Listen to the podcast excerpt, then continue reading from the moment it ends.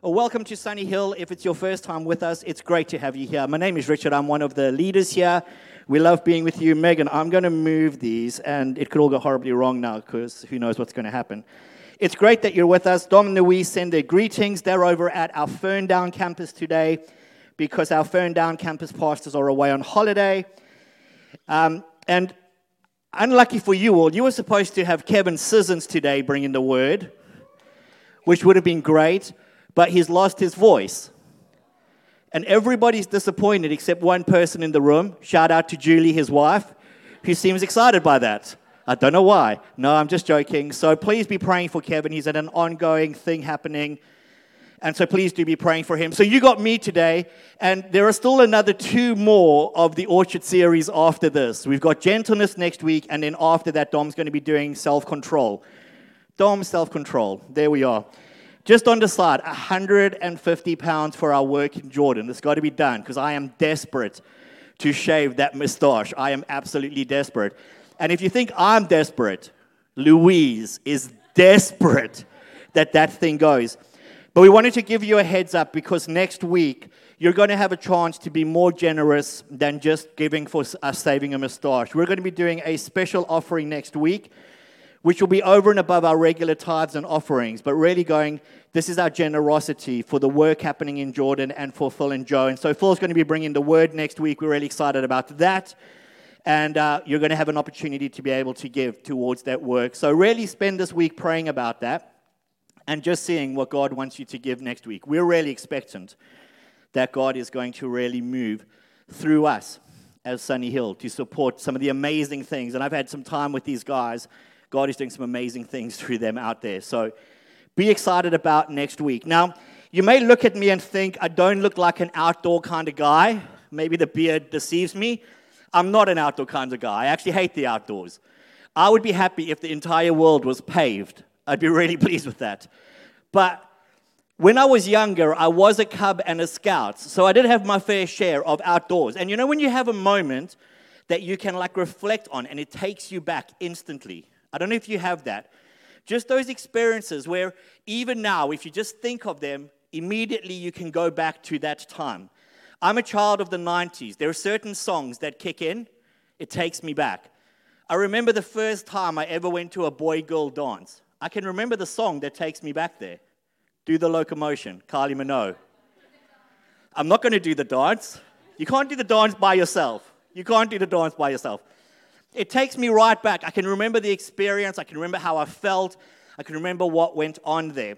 But there was this time when I was a cub. I was really young, just came into cubs, and they were having a massive kind of gathering. I don't know what they call it. Like a, everybody from Cubs and Scouts and things got together. And the leader of the entire group was a fantastic storyteller. And he was telling the story about the power of fire. He was talking about the power of fire. And we were all sitting in a massive circle, and there was this massive pile of wood that had been built. And as he was telling the story about fire, he would build it up to a crescendo and then look at the fire and call out flame from the fire. And nothing happened. And you carry on telling the story, building it and building expectation. And I remember being a cub, I can still go right back there in my mind, sitting and thinking, come on, fire is going to come out of this thing. It's going to happen. Story, story. Call out fire. Nothing. Build it up more until the entire place, maybe 100, 120, 130 of us, so expectant that fire is going to come out. Now, what we didn't know is they had doused this wood with petrol and a lot of petrol. Then they had run a piece of fishing gut up into a tree really high up. And there was a guy dressed kind of like a ninja. I got no other way to describe it. All black, black mask, sitting with a piece of fire lighter that had a hole drilled in it that was running through the gut and a lighter. And when he finally crescendoed, and our expectation was so high, this guy simply lit the fire lighter and let it go. And I'm telling you, I can remember this. It was as if fire ran down from heaven into this pile of wood, and this thing went up Like it exploded. So much so that everyone sitting there had to move back. It was so hot. But we were blown away. We were like, You have called fire out of heaven into this wood, and it is gone. I, I go back in my mind to that day. I can remember it. I remember being awed and amazed, like, what has just happened? I can remember the heat, the smell. I can remember bits of wood getting blasted out, some people getting burnt. It was, a, it was I lived, I grew up in South Africa, health and safety, yeah. So it was, it was a great time. And it's an interesting thing because I think when we think about faith, we have the same idea in our head. I think we see faith kind of like a bucket that we need to have filled. And when we get enough of it, it will make God do things. Like we have this bucket, and when there's enough expectation in us, or enough certainty, or enough belief that something's gonna happen, if we get it just to the right level, fire will come down from heaven and blow the thing up and it's how we live our lives. We think faith is all about the outcome of something. Now, I want you to stick with me. When I was explaining this and speaking through my preach with my wife, we got into a heated debate over this. So, I'm not changing what I'm saying because of what she said. She's wrong. She's not in the room, so I can say that. She's out with the kids. She was wrong. No. But we had an interesting conversation, and it really kind of provoked thinking for both of us. And so I hope today to provoke something in you as you think about faith. Because I think we've made faith an outcome. There is something we desire, we want, or we need. And here we've got a bucket. And we think if I can get enough of this faith thing in this bucket, it's going to make God produce the outcome that I'm kind of filling the bucket with. And as long as I reach the level, whatever that level is, that will be like the lighter that triggers the fire lighter that will run down and cause this outcome. In Hebrews, we read this in Hebrews 11. And I'm just going to grab my Bible. Sorry, I don't have any, we don't have a thing today. I don't know where it is. So I probably won't use that as it. But it says this Now, faith is confidence in what we hope for and assurance about what we do not see. This is what the ancients were commended for. Faith is confidence in what we hope for and assurance in what we do not see. And actually, when I read that, I feel like that's exactly what it's saying.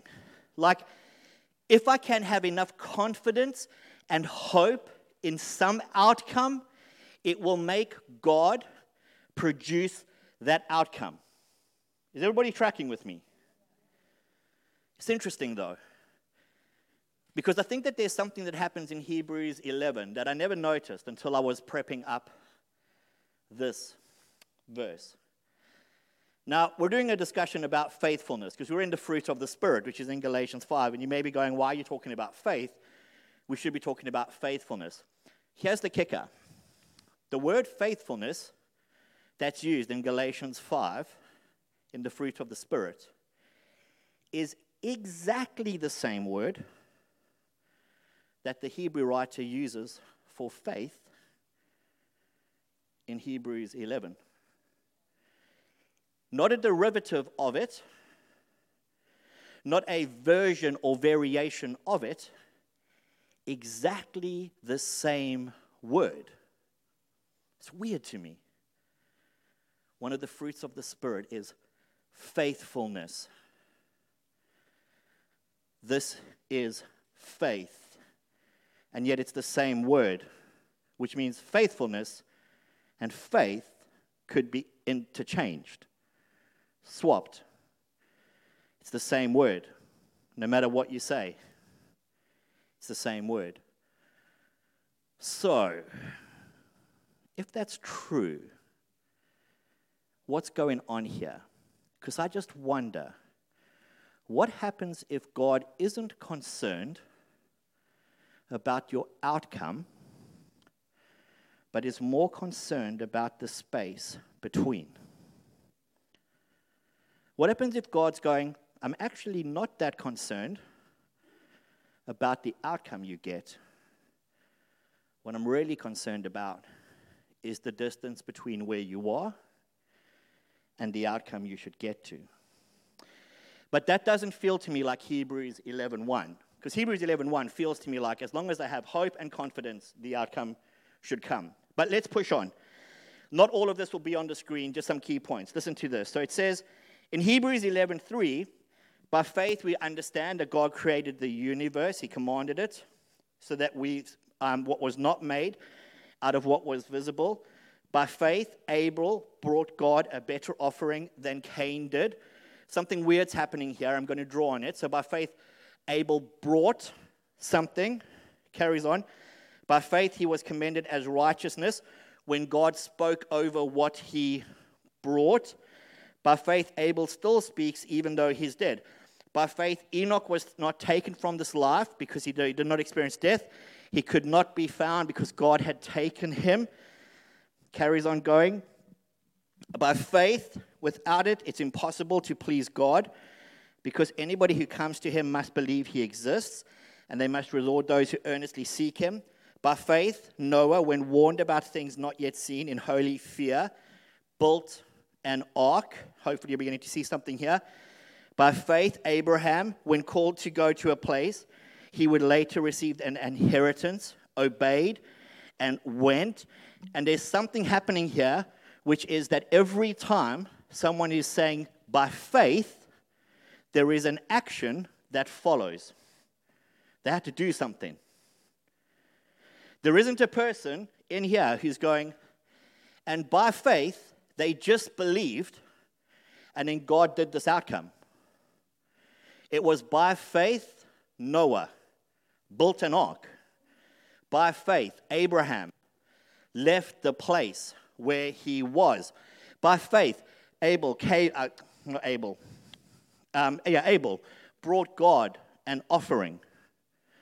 There's something interesting happening here for me. Because it kind of feels like we've ended up at a place where we think God is ultimately concerned about our outcome. And as long as we believe enough, He's going to do it. But whenever I read this, it feels like God is ultimately concerned about our next step and whether or not we'll actually do what He's asking us to do, irrespective maybe of the outcome. It's interesting because that actually kind of carries on in Hebrews 11, and we go through all of these big measures of faith that's happening. And we get to this place where, um, if you bring it up, um, Josh, Hebrews 11:13. It says this in Hebrews 11:13. What more shall I say? Um, sorry, 11:13. Thank you. All of these people were still living by faith when they died, but they did not receive the things promised. They only saw them and welcomed them from a distance, admitting they were foreigners and strangers on earth. So we hit Hebrews 11:13, and something's shifted. Because in Hebrews 11:1, we're told, here is faith. Be certain of what you don't see, hope for. Just be certain of these things, and you're there. Hebrews 11:13 goes, they all had faith when they died, but none of them got what the outcome that they had been promised of. They didn't get it, but they could see it in the distance. Weird. Because you may be at a place where you're going, I'm really certain God's going to do this. But maybe a little more forward, you go, but maybe He doesn't do it in my lifetime. But I see He's going to do it in my kids. I see He's going to do it in the future. But it doesn't end there. Hebrews 11 carries on going. Hopefully, you're still all tracking with me. Hebrews 11 carries on, and it talks about all these people, and then we get to this place. I'm towards the back, and actually, Josh, can you just throw it up for me? It'll be the next verse on Hebrews 11 32. And it says this What more shall I say? I don't have time to tell you about Gideon, Barak, Samson, and Jephthah, about David and Samuel and the prophets, who through faith conquered kingdoms, administered justice, and gained what was promised, who shut the mouths of lions. Sorry, Josh, can you click it on? Uh, and to the next one. They quenched the fury of the flames and escalated the edge of the sword whose weakness was turned to strength and who became powerful in battle and routed foreign armies. 1135. Women received back their dead, raised to life again. Listen to this then. There were others who were tortured, refusing to be released so that they might gain an even better resurrection. Some faced jeers and flogging and even chains and imprisonment. They were put to death by stoning. They were sawed in two. They were killed by the sword. This is all in the Bible, by the way. I haven't rewritten this. This is actually what happened. They went about in sheepskin and goatskin, destitute, persecuted, and mistreated. Listen to this. The world was not worthy of them. They wandered in the deserts and mountain caves um, and lived in holes and caves in the ground. Don't click it on, Josh. Don't click it on yet. Just hold it to there. These are the people the world were not worthy of. They went through horrendous persecution. They went through horrendous hardship, horrendous struggle, waiting, and they're called people of faith. And listen to what it says in Hebrews 11:39. These were all commended for their faith, yet none of them received what had been promised. Click on to 40. Since God had planned something better for us, so that only together with us would they be made perfect. Well, there seems to be a shift again here. Certainty and hope get the outcome. Certainty and hope, but the outcome's going to come, but probably not in my lifetime. Certainty and hope, no outcome. It's 38. They did not get what was promised. These are the people of faith. I hope you can see the debate me and my wife were starting to have at this point. What does it mean for us to be a faithful people? Displaying the fruit of faithfulness in our lives. The people here who didn't get the promise, these are the people the world was not worthy of.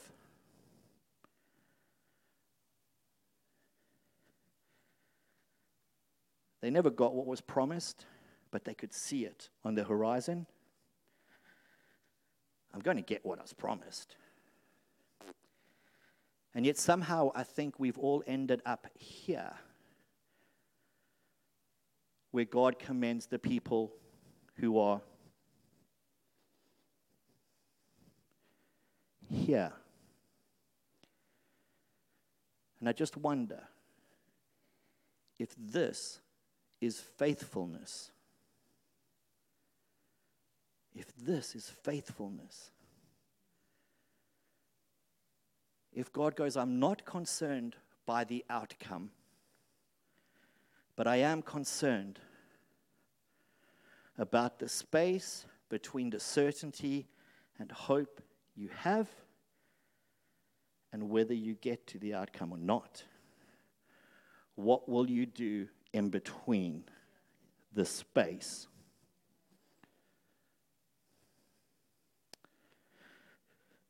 James tells us Do you want to see somebody who has faith? I will show you somebody who has deeds, works, doing.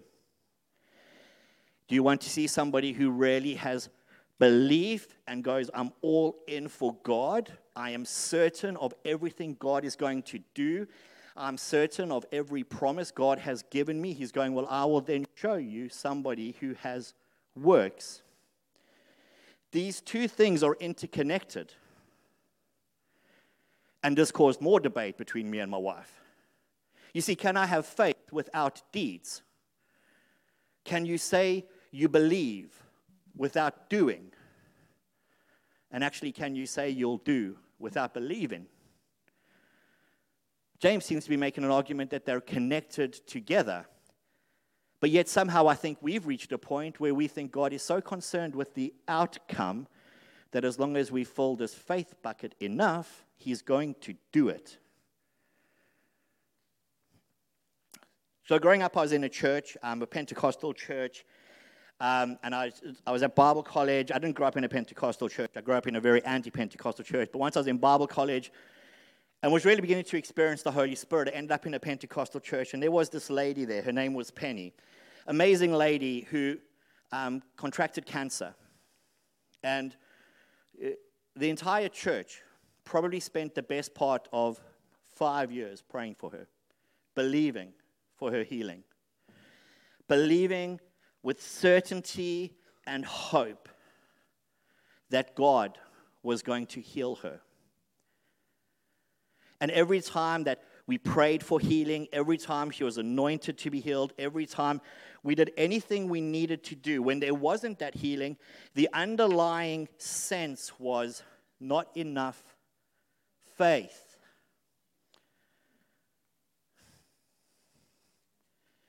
is hard because she died. She wasn't healed. Ironically, she was probably one of the only people in the church towards the end who was saying, I don't believe God wants to heal me, and it's okay. And she had an amazing testimony of what God was doing through her while she was going through horrendous pain and hardship. And yet, the underlying idea here was not enough faith rather than how faithful are you being?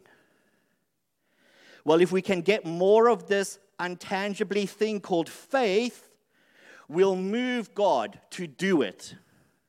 As if God's primary concern is going, get the bucket a bit fuller and I'm going to give you what you want, rather than going, I don't care how full you make this bucket. The outcome is not what's important, it's the space between. There's a pattern in the Bible that whenever God does something big for God's people, do you know what it's followed by? And then they went and sinned. Think about that.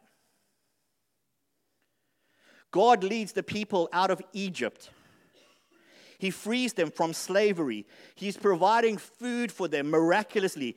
He's leading them by a pillar of fire at night and smoke during the day. They are seeing an ocean, a sea split apart. They want to go back to Egypt, sin. They build a false God to worship, sin. And when the promise of God is presented to them, do you know what they say? Nah, God can't do it. God's like, cool, go back to the desert. It's weird. There is a pattern in the Bible where whenever the big outcome hits, the people of God normally respond in the same way. Cool, let's go on our own and do whatever we like. And yet we think God is primarily concerned by the outcome.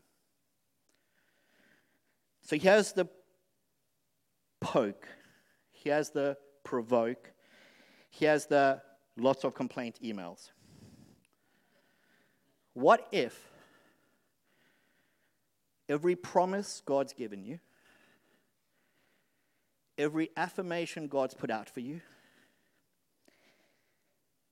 everything God says He's going to do, He ends up not doing? Will you still be faithful?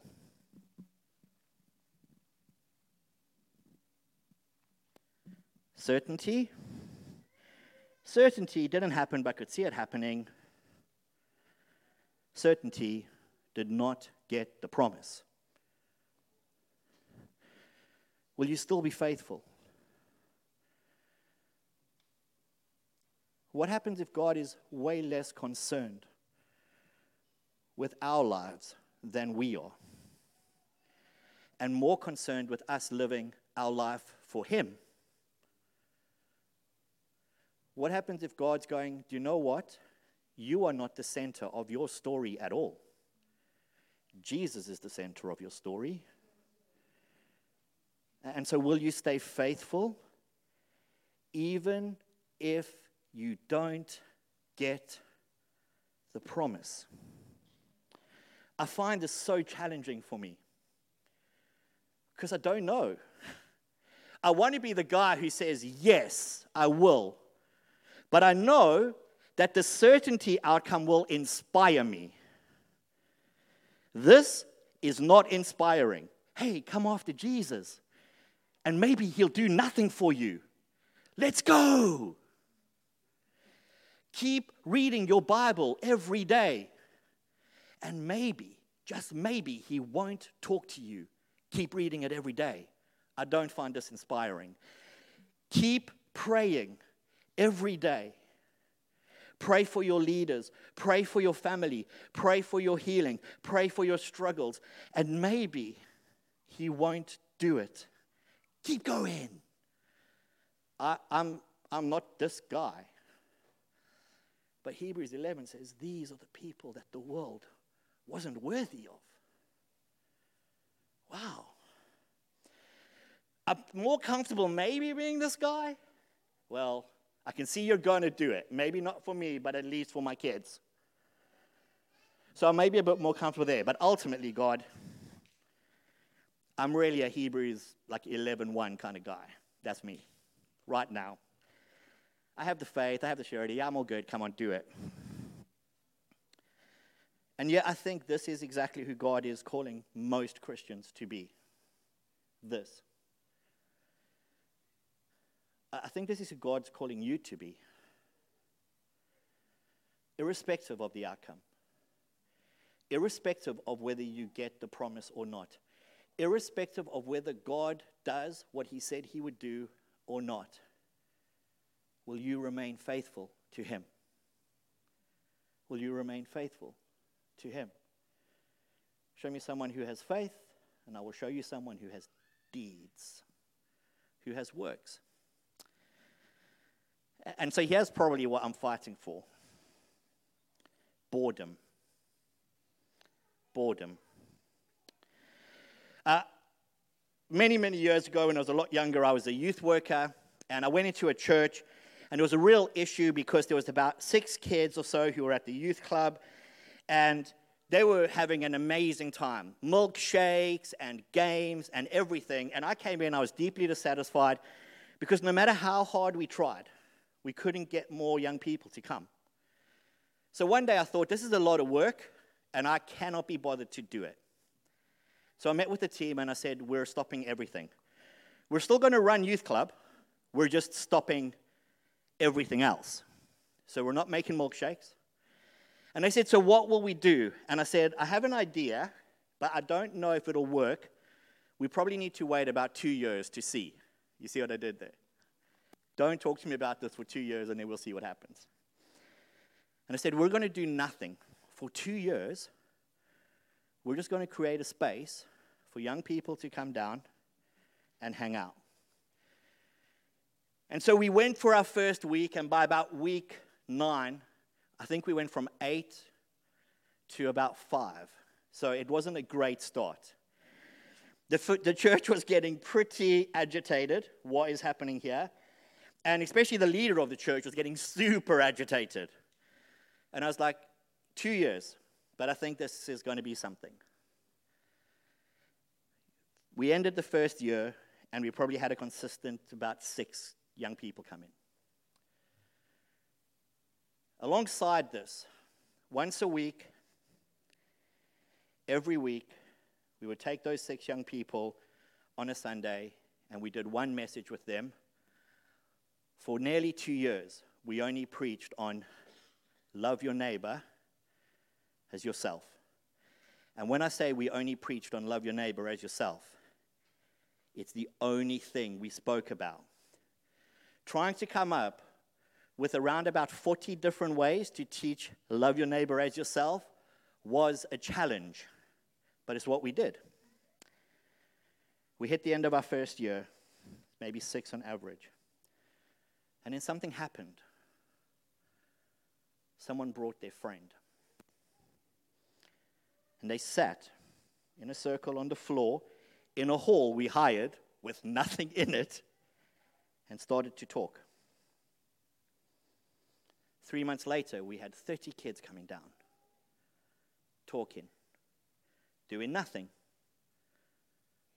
A year later, 120 young people coming down, talking, doing nothing.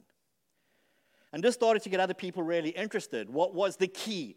What was the breakthrough? What was the golden bullet, Richard, that you used to get all of these young people to start engaging again? And all I had was boredom. We made it so boring that they could only do the one thing that was going to work talk to each other and bring their friends because they were so bored. And it was a gamble because I knew at least six to seven of those kids' parents would force them to come because those parents wanted the night off. So I knew they would be there. But I was amazed. Because all of a sudden, none of the fanciness, none of the hype, none of the anything was important. You understand that you need to love others as you love yourself. This is who Jesus is teaching you to be. And be bored. Let's see what Jesus can do. What happens if this is the Christian life? Instead of waiting for the big miracles, the big testimonies, the inspiring stories that blow our minds, God's going, I'm more concerned with the places where you are bored. Just be faithful and bored. And it's a good thing.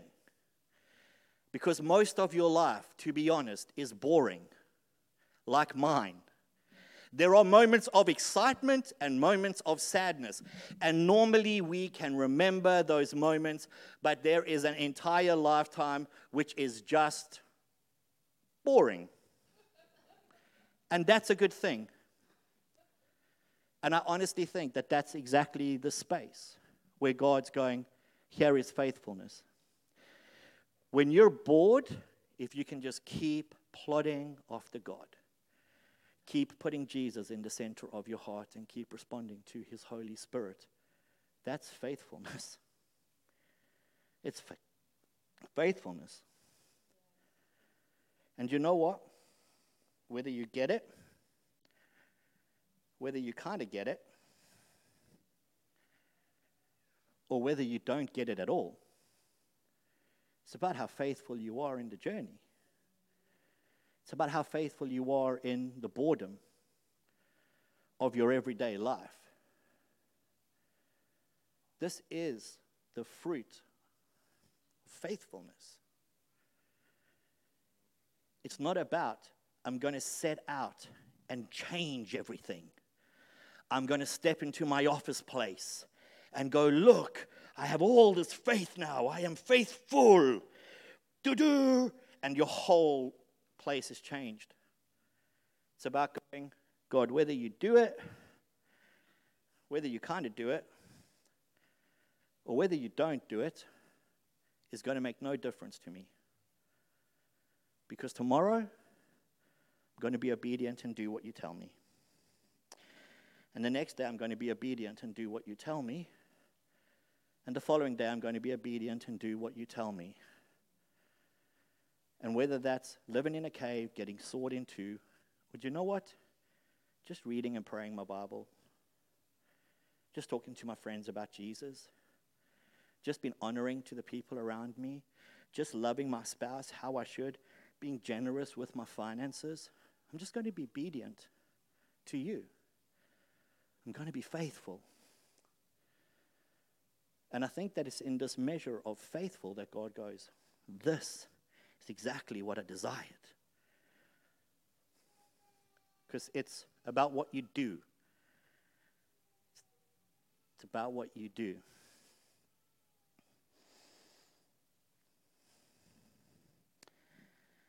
Faithfulness is a long obedience in the same direction. It's a long obedience in the same direction. Uh, ben, do you want to come up? One of my lecturers at Bible college used to tell me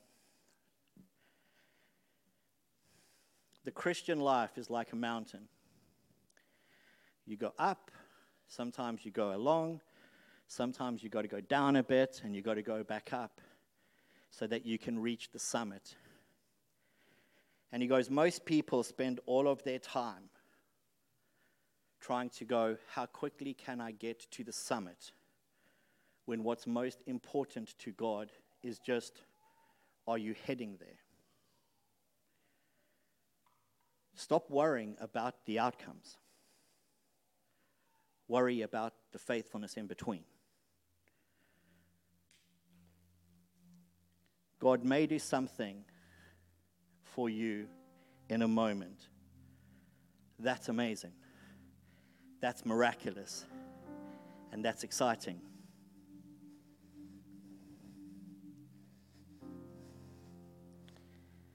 And God may do nothing for you. That's amazing. That's still miraculous. That's still exciting. Because what's important is the journey in between. Being faithful is the fruit of the Spirit faithfulness. So I invite you to come and live a life of boredom.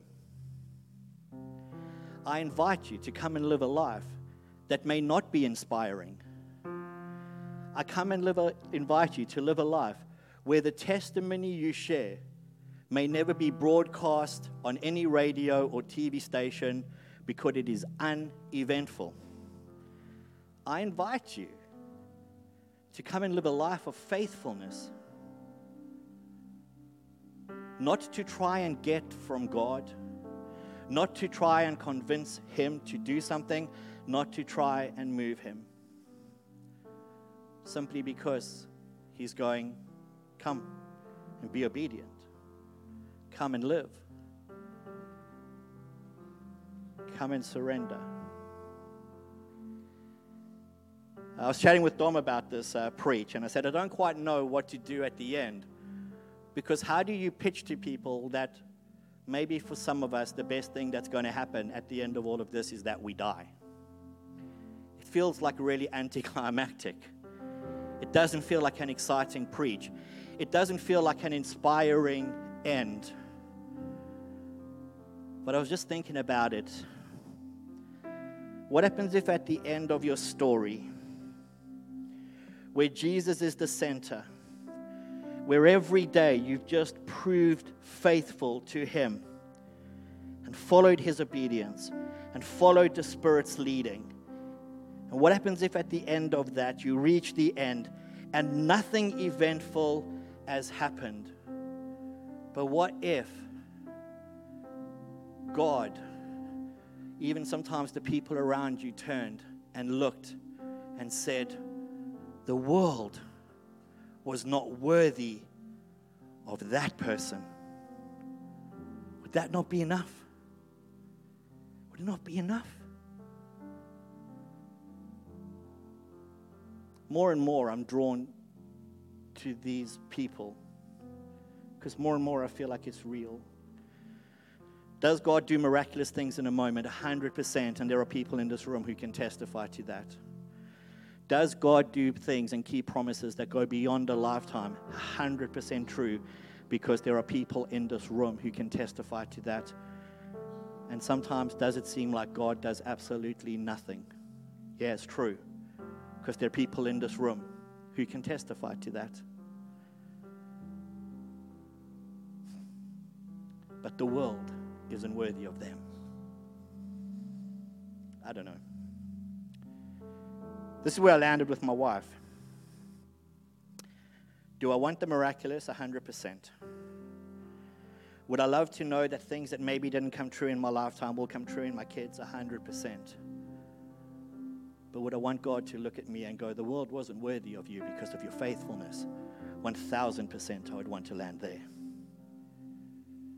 1000% I'd want Jesus to go, You were faithful. You were faithful. And that's good enough. That's good enough.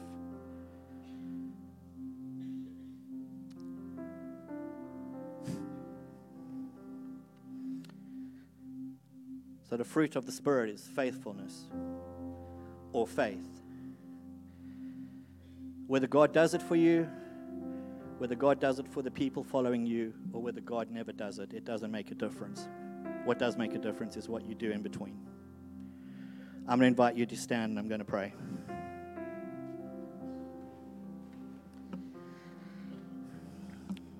So, God, I come to you with a non inspiring message of boredom. I come to you with a message, God, where I have no inspirational story. I have no, wow, and then this will happen. But just simply, God, with Hebrews 11. People who saw you do something immediately, people who you saw do something in the next moments that followed their life, and people who just never saw you do anything. And yet, I know in between all of that, God, what you're calling people to ongoingly is faithfulness. Because for every one of those people you commend as faith, it was the actions they did, how they lived their lives, their obedience to you. And so, Jesus, I come today for myself, and I'd invite you to pray for yourself this prayer.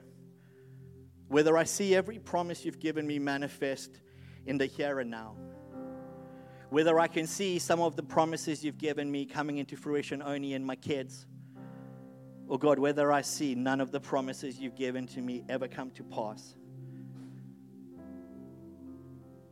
I want to commit myself to be faithful, to just live with obedience after you every day. To just follow you, Jesus, and live for you, Jesus. Amen.